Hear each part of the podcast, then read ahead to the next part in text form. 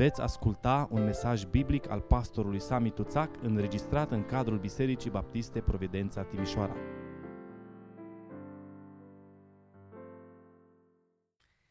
Cum lucrează Dumnezeu pentru a-și împlini voia Lui suverană? Asta e, asta e tema de astăzi și e continuarea, într-un fel, a ceea ce a fost duminica trecută, când ne-am uitat la cum să faci alegeri urmând tiparul lui Dumnezeu și nu tiparul lumii.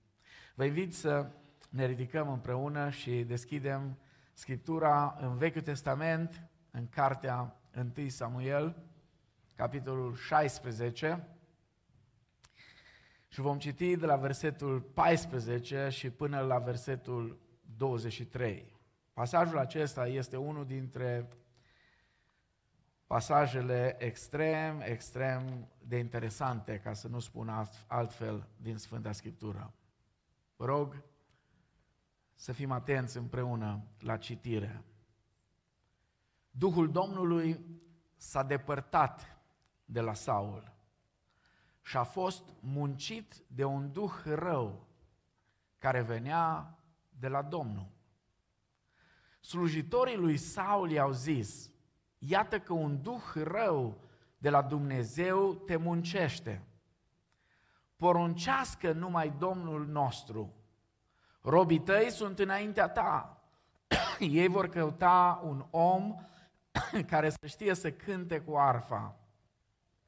Și când Duhul rău trimis de Dumnezeu va veni peste tine, el va cânta cu mâna și vei fi ușurat. Saul a răspuns slujitorilor săi, găsiți-mi dar un om care să cânte bine și aduceți-l la mine. Unul din slujitori a luat cuvântul și a zis, iată, am văzut pe un fiu al lui Shai, Betleemitul, care știe să cânte. El este și un om tare și voinic, un războinic, vorbește bine, este frumos la chip și Domnul este cu el. Saul a trimis niște oameni la Isai să-i spună, trimitem pe fiul tău David care este cu oile. Isai a luat un măgar, l-a încărcat cu pâine, cu un burduf cu vin și cu un ied și a trimis lui Saul aceste lucruri prin fiul său David. David a ajuns la Saul și s-a înfățișat înaintea lui. I-a plăcut mult lui Saul și a fost pus să-i poarte armele. Saul a trimis vorbă lui Isai zicând, te rog să lași pe David în slujba mea, căci a căpătat trecere înaintea mea. Și când Duhul trimis de Dumnezeu venea peste Saul, David lua harfa și cânta cu mâna lui. Saul răsufla atunci mai ușor, se simțea ușurat și Duhul cel rău pleca de la el. Amin. Domnul să dea binecuvântare peste cuvânt, peste vestitori și peste ascultători. Amin. Vă rog să luați loc. Una din problemele care îi preocupă pe creștini adesea este cum lucrează Dumnezeu în lumea aceasta. Cum lucrează Dumnezeu ca să-și facă voia Lui suverană. Cum intervine Dumnezeu în istorie și în viețile noastre în așa fel încât să ducă lucrurile în direcția în care El dorește să le ducă. Suntem îndreptățiți să ne întrebăm, are Dumnezeu un plan atunci când lucrează? Lucrează întotdeauna Dumnezeu după un șablon? Sunt mulți care uh, au impresia că uh, Dumnezeu cumva uh, are un Xerox și acolo trage la Xerox și toată lumea uh, intră uh, pe, eu știu, nu știu ce dispozitiv și dacă Dumnezeu a lucrat așa în viața mea, la fel trebuie să lucre și în viața ta și tot felul știți poveștile astea, pentru că v-ați confruntat cu ele. Și e normal să ne întrebăm, lucrează Dumnezeu după niște șabloane? Este Dumnezeu sclavul unor tipare pe care le urmărește în mod consecvent? O altă întrebare. Lucrează Dumnezeu întotdeauna cu aceleași unelte? Sau folosește o diversitate de unelte pentru a-și face lucrarea. Se poate folosi Dumnezeu chiar și de diavolul ca să-și facă lucrarea? Se poate folosi Dumnezeu chiar și de duhuri rele ca să-și facă lucrarea? Știu că nu vorbim prea mult despre duhuri rele. Și întotdeauna a existat în creștinism ă, această abordare sau aceste abordări extreme. Fie unii văd draci toată ziua și urlă la ei și se ceartă cu ei și îi mustră și ă, așa mai departe, fie ă, ne păzim ca nu cumva să vorbim despre așa ceva, ca să nu creadă lumea despre noi că, mă rog, nu suntem intelectuali, suntem superstițioși, suntem oameni care credem în fel de fel de lucruri. Niciuna din aceste abordări nu este sănătoasă. O să intervin imediat, o să revin cu, cu lucrurile astea, dar niciuna din aceste abordări nu este sănătoasă. Pasajul din 1 Samuel, capitolul 16, ne demonstrează varietatea de unelte pe care le deține Dumnezeu în rezerva lui. Dumnezeu are o rezervă de unelte. Dumnezeu lucrează în multe feluri, spune Scriptura. Uneori noi avem impresia că dacă nu lucrează Dumnezeu pe canalele pe care le știm noi, pe cele oficiale, pe cele pe care noi le aprobăm, atunci înseamnă că nu lucrează, dar Dumnezeu nu lucrează așa. Dumnezeu lucrează cum vrea El, pentru că e Dumnezeu. El are o, o sumedenie de unelte pe care le deține în rezerva Lui ca să-și îndeplinească voia lui suverană. În dimineața asta o să privim la trei dintre unelte care le găsim aici, în textul acesta. Prima dintre ele este un duh rău. Un duh rău, spune, venit de la Domnul. O să revin. Contextul este cel care ne ajută să înțelegem ce spune în versetul 14, Duhul Domnului s-a depărtat de la Saul și a fost muncit de un duh rău care venea de la Domnul. Trebuie să explic ceva ca să fie pe înțelesul tuturor. Duhul lui Dumnezeu, Duhul Sfânt, a treia persoană a Dumnezeirii, a lucrat în istoria umanității de la început. Uitați-vă din Geneza, capitolul 1, Duhul Domnului se plimba deasupra apelor. Duhul lui Dumnezeu a lucrat în perioada Vechiului Testament, dar Duhul lui Dumnezeu a lucrat diferit până la Rusalii, până la coborârea Duhului Sfânt, care nu putea să aibă loc decât după moartea și învierea lui Hristos. Care era diferența majoră? Diferența majoră între ceea ce se întâmpla în Vechiul Legământ și ce se întâmplă în Noul Legământ era că Duhul venea doar peste unii din popor, nu peste toți, și venea doar pentru o vreme. Și apoi pleca. Pe când în nou legământ, Domnul Iisus încă în Ioan 14 și în Ioan 16 explică ucenicilor lui că Duhul adevărului va veni, Paracletosul, va veni, va fi cu voi, va fi în voi nu doar peste voi, ci va fi în voi și spune și va rămâne în voi în viac. Amin? Dar aici nu era așa. Vă amintiți de Samson? Când Duhul Domnului venea peste Samson, Samson se umplea de putere și făcea ravagii. Cu o falcă de măgar, o mie de oameni. Cu o falcă de măgar, o mie de oameni. Indiferent cu ce era legat, nu putea fi ținut. 300 de vulpi le-a prins așa, dintr-o joacă, Samson. Dar când Samson a început să se joace cu puterea care o primise de la Dumnezeu, la un moment dat spune Scriptura, voi, spune că Samson a zis, voi face ca și mai înainte. Și apoi e ceva extrem de trist adăugat acolo. Nu știa că Duhul Domnului se depărtase de la el. Credeți că degeaba când Nathan vine la David și îl confruntă pe David cu păcatul lui, unul din lucrurile de care David este foarte preocupat este tocmai acesta și spune, dăm iarăși bucuria mântuirii tale și nu lua de la mine Duhul tău cel Sfânt. Când Saul a fost uns ca și împărat, Duhul Domnului a venit peste el, spune Scriptura. Și Saul a început să profețească. Sau și lumea se întreba, hei, este Saul între profeți? Ce se întâmplă? Numai că Saul a făcut ceva care l-a întristat pe Domnul atât de tare încât Duhul Domnului s-a îndepărtat de la el. Saul nu a ascultat de ceea ce Dumnezeu i-a spus prin Samuel. Acum, acesta e contextul în care Duhul Domnului s-a depărtat de la Saul.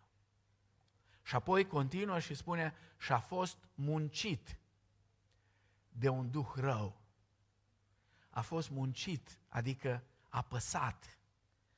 Saul era, dacă vreți, într-o depresie profundă. Era ceva care îl neliniștea, ceva care îl presa. Acum, întrebarea firească care ne vine în minte este următoarea. Cum poate veni un duh rău de la Domnul? Interesant că de patru ori, de cinci ori este amintit Duhul acesta rău aici, în acest pasaj scurt, și din cele cinci, de patru ori odată în versetul 14, apoi în 15, 16, 23, ni se spune că Duhul acesta rău venea de la Domnul. Poate așadar un Duh rău să vină de la Domnul și mai mult decât atât, poate un astfel de Duh rău venit de la Domnul să fie o unealtă prin care Dumnezeu să-și împlinească voia Lui? Înainte ca să răspundem la întrebarea aceasta, vom căuta să răspundem la alte două întrebări la fel de importante. Prima, există într-adevăr duhuri rele și duhuri bune? Pentru că de aici pornește problema. Există demoni și îngeri? Sau e doar imaginație? Sau sunt doar niște povești E doar mitologie care a fost preluată și pusă în scriptură, cum spun unii. Oare aceste ființe spirituale vizitează pământul? Oare ne pot afecta duhurile acestea, fie că sunt bune, fie că sunt rele, ne pot afecta ele viața? Oare vă amintiți episodul acela în care omul lui Dumnezeu era într-o cetate și sirienii au înconjurat cetatea și robul lui, robul lui Elisei, era speriat de moarte. Și Elisei se duce și se roagă, Doamne, deschide ochii. Și când deschide ochii, ce vede? Munții de jur împrejur erau pline de cai și de călăreți. Cine erau aceștia? Era oștirea lui Dumnezeu.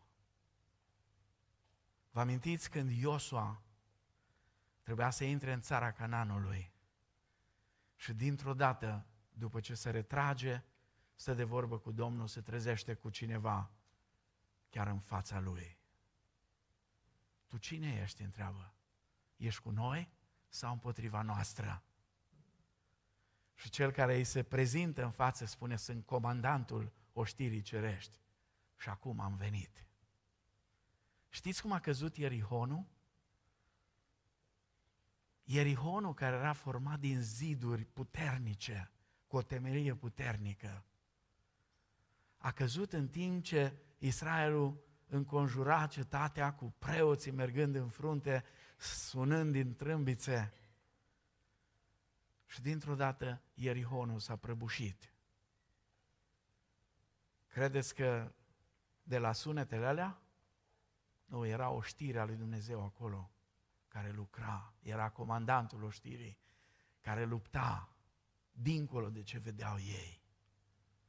Vorbim foarte rar despre lumea pe care nu o putem vedea, dar care e la un pas de noi. Oare dacă v-aș spune că s-ar putea ca în dimineața asta să fie ceva îngeri cu noi aici la închinare, ați spune că am luat-o de-a berbeleaca? Unii din voi ați spune. Dar v-aș ruga să vă gândiți de mai multe ori la asta.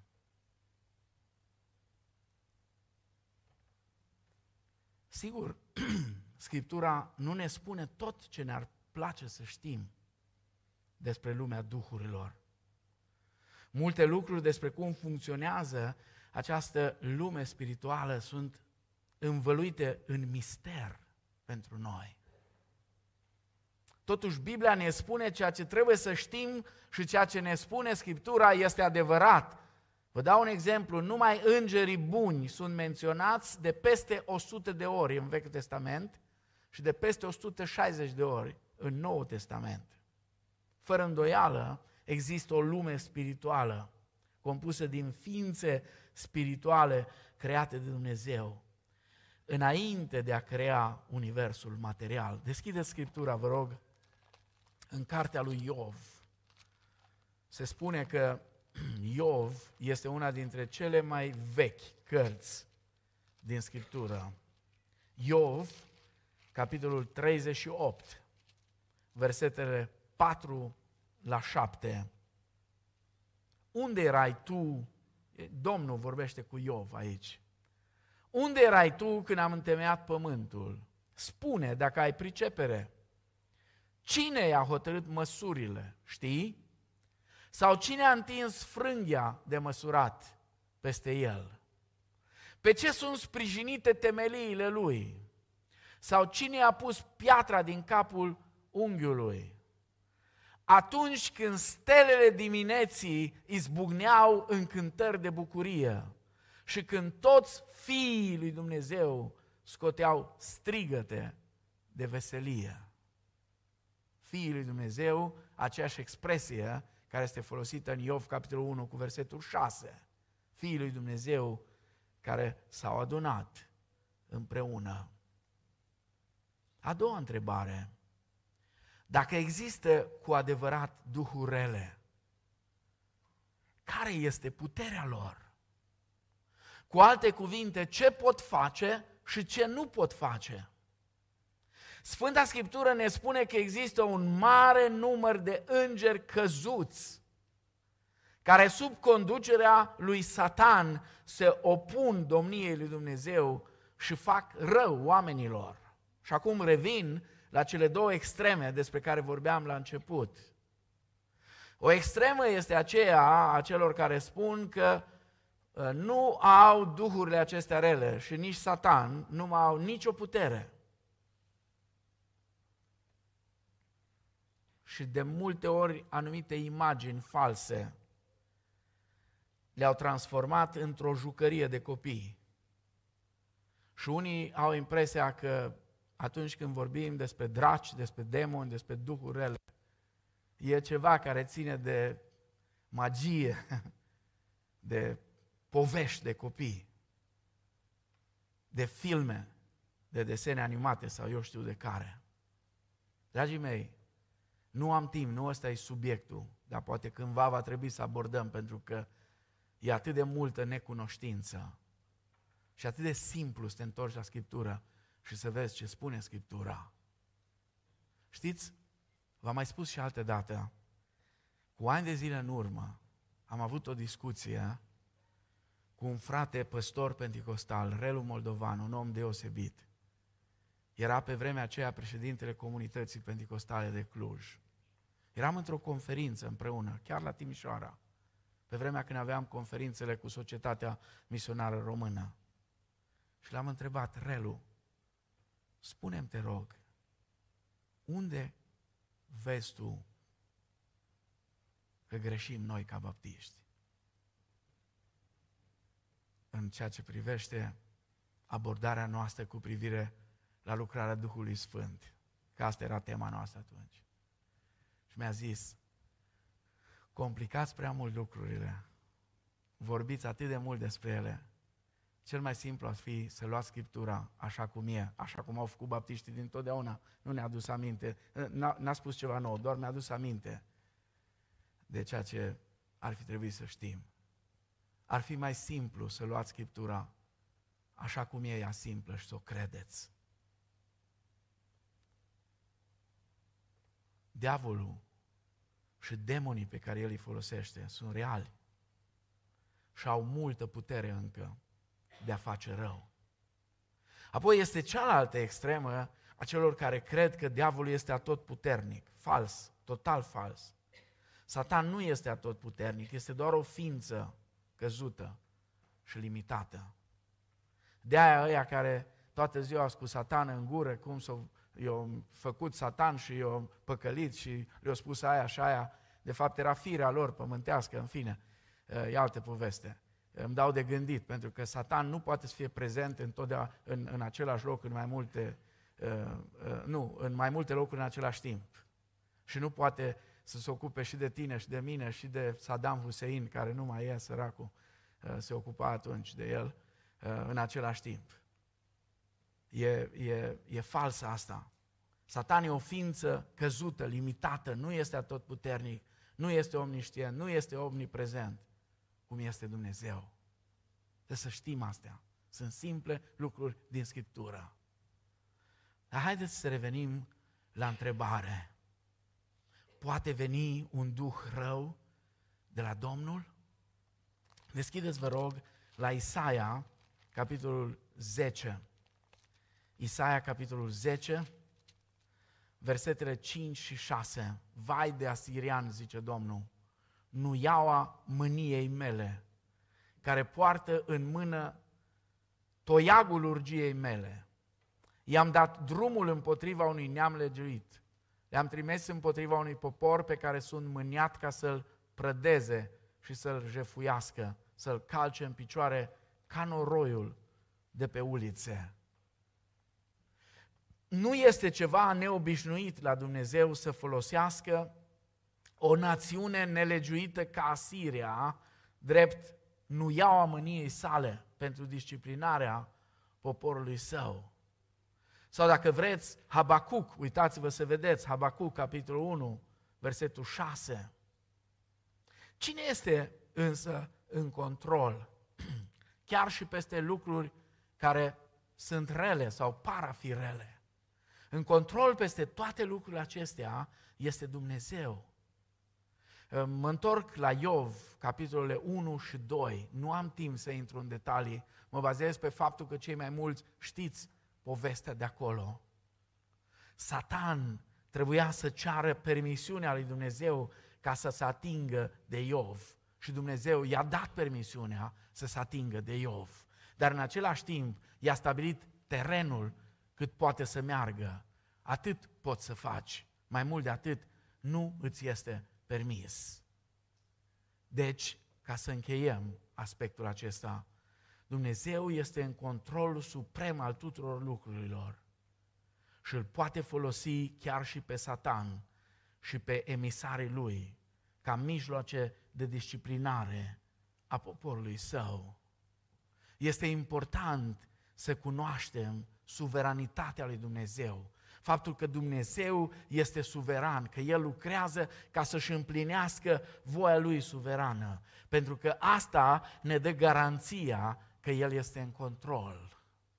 Sau cum spunea Apostolul Pavel în 1 Corinteni 10 cu 13, nu va ajuns nicio ispită, nicio încercare este uh, uh, acolo, nicio testare care să nu fi fost potrivită cu puterea omenească. Și Dumnezeu însuși este credincios și nu va îngădui să fiți ispitiți peste puterile voastre, pentru că împreună cu ispita a pregătit și mijlocul ca să ieșiți din ea și să o puteți răbda. A doua unealtă pe care o prezintă textul aici sunt sfetnicii înțelepți. Zice în versetul 15, slujitorii lui Saul i-au zis, Iată că un duh rău de la Dumnezeu te muncește.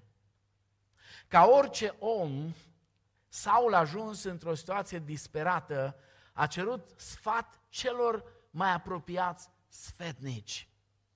Faptul că acești oameni s-au orientat înspre David nu este o simplă coincidență.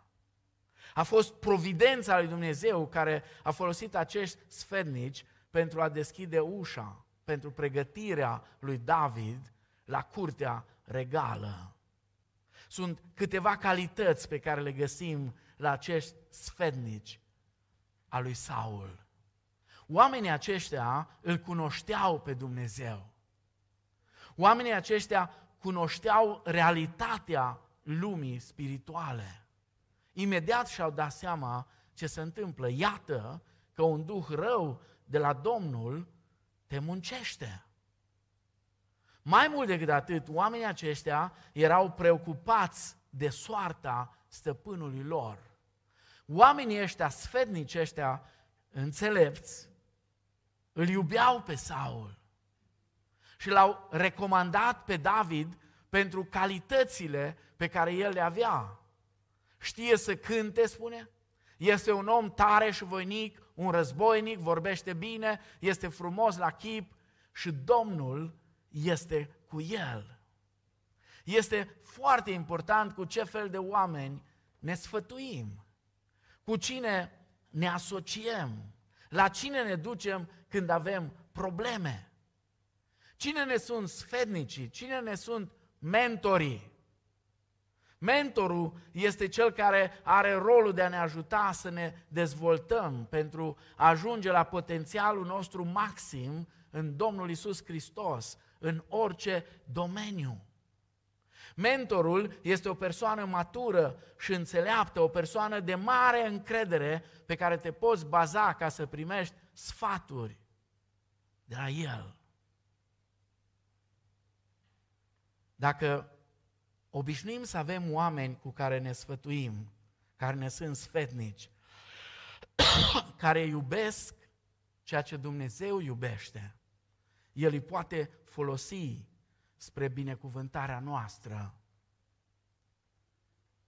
Dă voie să te întreb în dimineața asta, când ai probleme, poate nu așa de grave ca Saul, dar când te confrunți cu anumite întrebări, cu anumite probleme, cu cine te sfătuiești?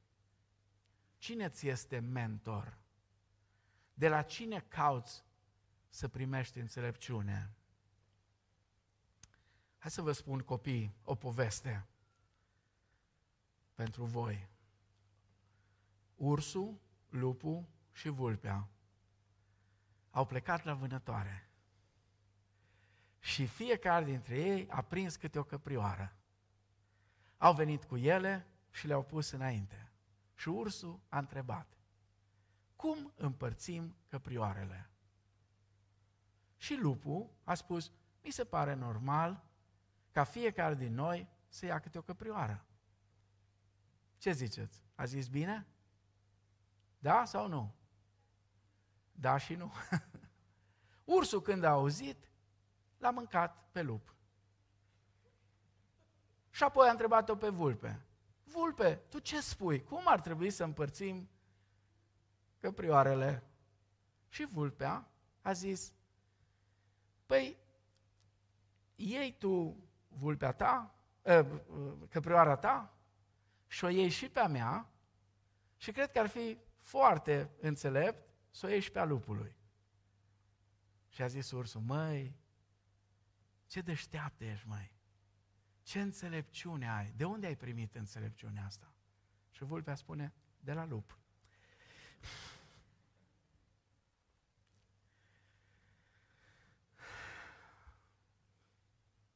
Cu cine te sfătuiești?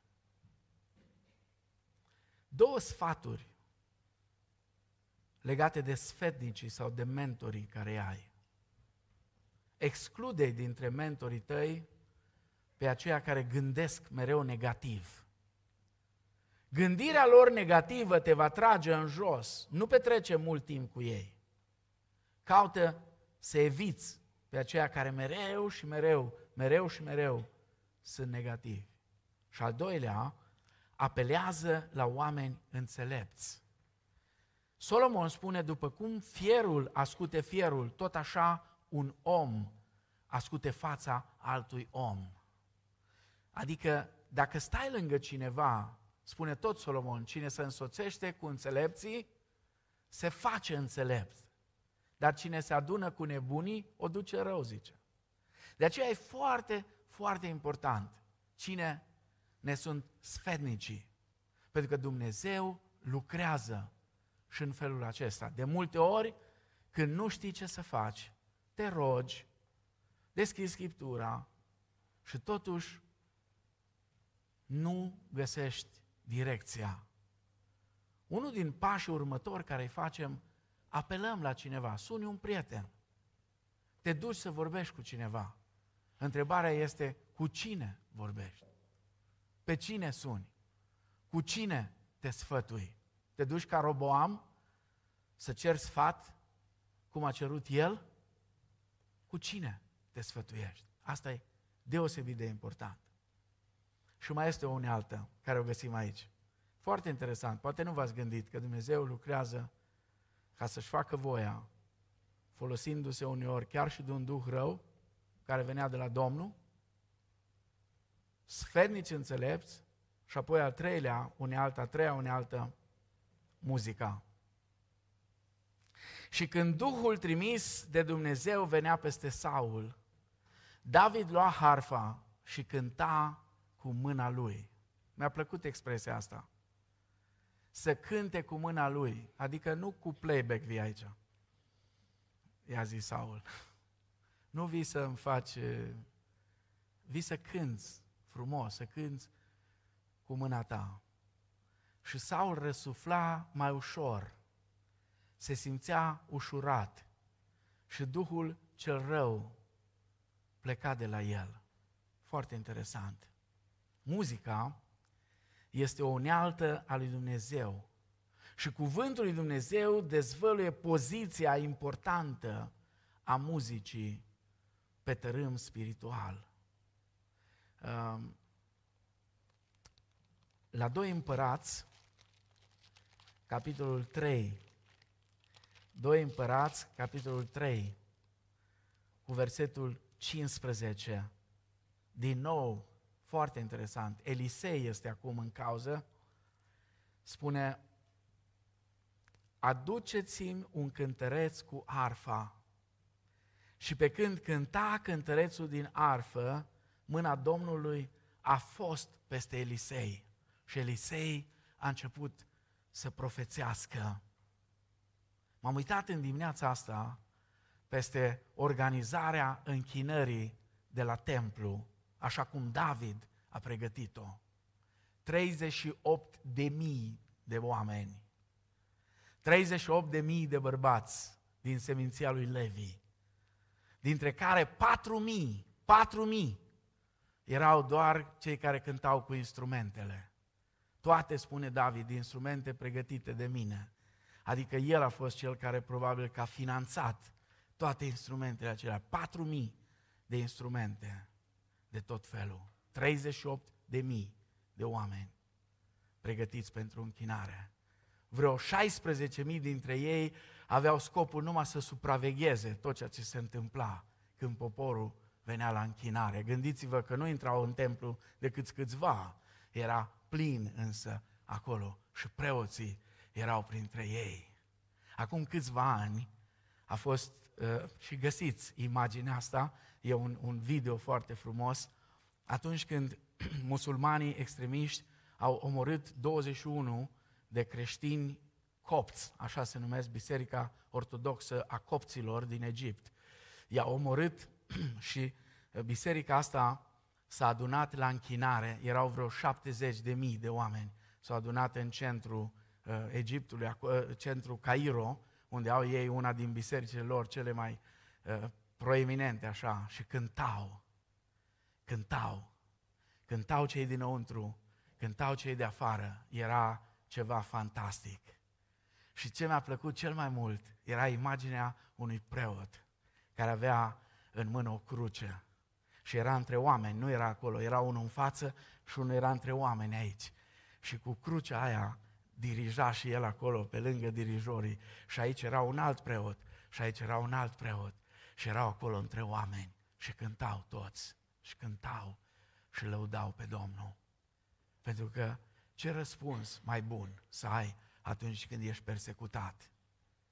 Când Pavel și Sila erau închiși cu picioarele în butuci în închisoarea din Filipii, cea mai bună armă care au avut-o a fost cântarea de laudă.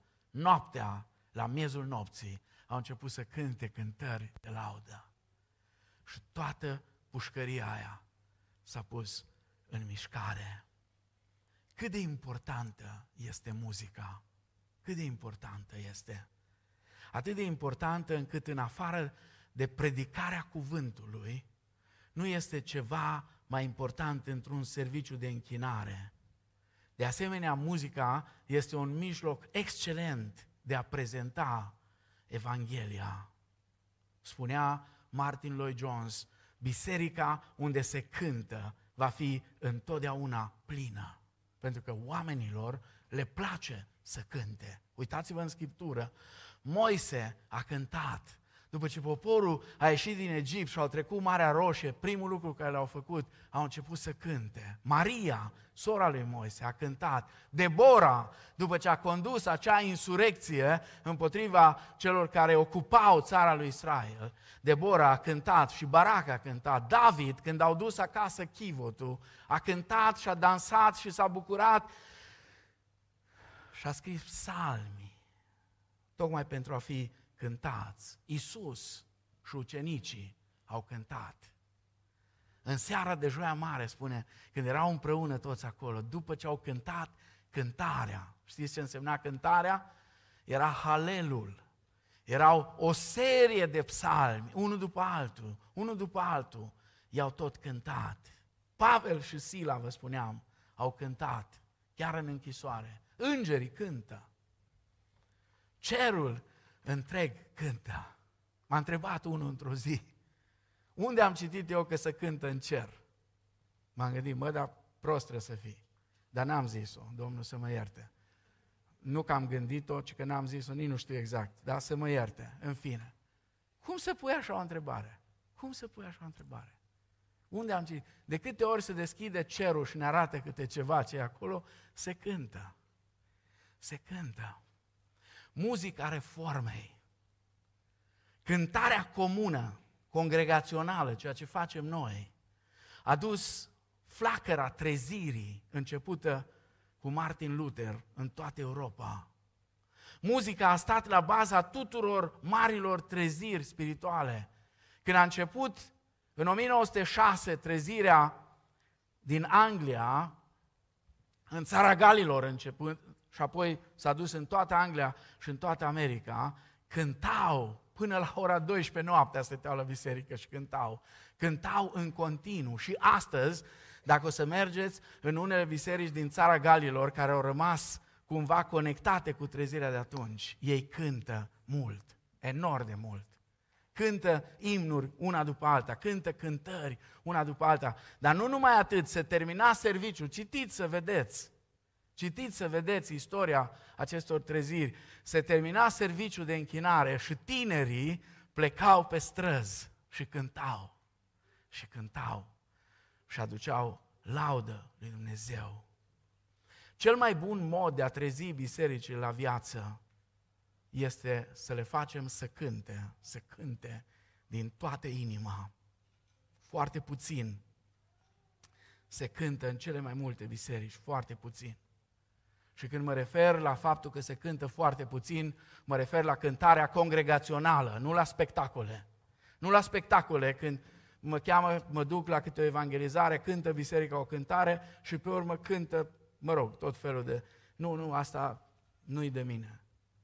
Nu, biserica trebuie să cânte, congregația trebuie să cânte, să laude pe Domnul. Cântările cântate așa frumos, una după alta, au un efect extraordinar. Iar cei care conduc biserica în închinare uh, nu trebuie să facă altceva decât să provoace adunarea, să cânte cât mai mult. Trebuie să ne uităm la puterea pe care o are cântatul în comun și la rolul pe care muzica îl are în închinarea noastră publică. Pavel ne spune în Efeseni, capitolul 5, la versetul 18 la 20, creștinii plini de Duhul Sfânt cântă și laudă pe Domnul. Și apoi mai e o întrebare. Nu e suficient să cântăm, e bine să cântăm. Dar ce fel de muzică cântăm? Câteva criterii la care trebuie expus orice tip de muzică. În primul rând sunt cuvintele pe care le cântăm. Și trebuie să ne întrebăm, sunt ele biblice? Sunt creștine? Mi-e dor de tine. Am văzut în unele piese. Întrebarea mea e, de cine ți-e dor? A, dacă ar fi, de exemplu, mi-e dor de tine, Doamne, stăpânul meu preasfânt, e deja altceva. Dacă îmi spui numai, mi-e dor de tine, nu mai pot după tine, vreau să te simt și chestii din asta, mă pierd. Adică trebuie să fim atenți. Sunt cuvintele biblice, sunt ele creștine? Apoi, aranjamentul, melodia, stilul se potrivesc cu cuvintele? Dacă vreau să cânt Sfânt, Sfânt, Sfânt, este Domnul. Nu pot să cânt oricum, pentru că risc să banalizez cuvintele. Dar dacă cânt despre fericirea mea cu Isus, sau dacă cânt despre durerile din viața mea, sau dacă cânt facă-mi se întotdeauna, atunci pot să și plâng. Pot să-mi vărs lacrimile și durerea din viața mea. Și atunci cu siguranță voi alege un alt gen de muzică. Pentru când mă plâng, e un gen de muzică. Pentru când mă bucur și nu mai pot, e un alt gen de muzică. Și când vorbesc despre sfințenia lui Dumnezeu, trebuie să am grijă. Pentru că cel mai rău lucru posibil cu privire la muzică este să iei versuri profunde, cu o teologie profundă și să le pui pe un stil ieftin de muzică. Trebuie să mă întreb dacă stilul de muzică ridică sau trage în jos conținutul. Însă, cea mai importantă întrebare, să știți, mai importantă decât toate astea, și decât cuvintele sau teologia care e în cântare, și decât stilul de muzică, și decât aranjamentul și melodia, cea mai importantă întrebare este, inima mea este bună? Cei cu inima bună să cânte cântări de laudă, spune Scriptura. Este inima mea plină de Duhul Sfânt? În Amos, capitolul 5, versetele 23 și 24, Dumnezeu se adresează poporului și spune, depărtează de mine vuietul cântărilor tale, nu pot asculta sunetul alăutelor tale, ci dreptatea să curgă ca o apă curgătoare și neprihănirea ca un pârâu care nu seacă niciodată. Adică, știți ce spune Dumnezeu? Oprește-te din cântat. Puneți inima în rânduială și apoi cântă. Asigură-te că inima ta este o inimă bună, e o inimă plină de Duhul și apoi vino și cântă. Poți să ai libertatea să cânți. Dragii mei, toată creația lui Dumnezeu este, dacă vreți, o unealtă pentru ca Dumnezeu să-și atingă scopurile Lui suverane. Cele trei care le-am prezentat astăzi sunt doar o parte, dar Dumnezeu se folosește de multe și Dumnezeu se poate folosi chiar de tine și de mine. Întrebarea este, aș fi dispus să mă pun la dispoziția lui Dumnezeu ca Dumnezeu să lucreze prin mine ca să-și facă voia Lui? Asta se va întâmpla atunci când voi fi gata să pun în practică ce am cântat înainte de predică. Facă-mi se întotdeauna după Sfântul Tău cuvânt. Au fost cuvinte rostite de Maria atunci când îngerul a venit la ea. Facă-mi se după cuvântul Domnului. Au fost cuvintele pe care Domnul Isus le-a rostit în ghețimani. Voia mea ar fi să treacă de la mine paharul acesta, dar nu voia mea să se facă, ci voia ta să se împlinească. atunci când sunt gata să mă pun la dispoziția Domnului și voia Lui să se întâmple și să se facă în mine, așa cum vrea El, oricum ar fi, chiar dacă asta ar însemna ca toate planurile mele să fie puse la pământ. Da, da, știu, nu e deloc încântător. Nu e deloc încântător. Nu e deloc încântător să-i spui Domnului, Doamne, atunci când mă rog ceva care nu-i după voia ta, sparge totul. Nu mă lăsa să gândesc altfel decât gândești tu. Dar în momentul în care pot să gândesc așa, atunci Dumnezeu nu numai că lucrează în mine, dar Dumnezeu mă poate folosi ca o unealtă ca să lucreze prin mine și prin mine să ajungă la alții. Pentru că până la urmă noi trebuie să fim ca niște canale prin care dragostea și puterea lui Dumnezeu se revarsă. Amin.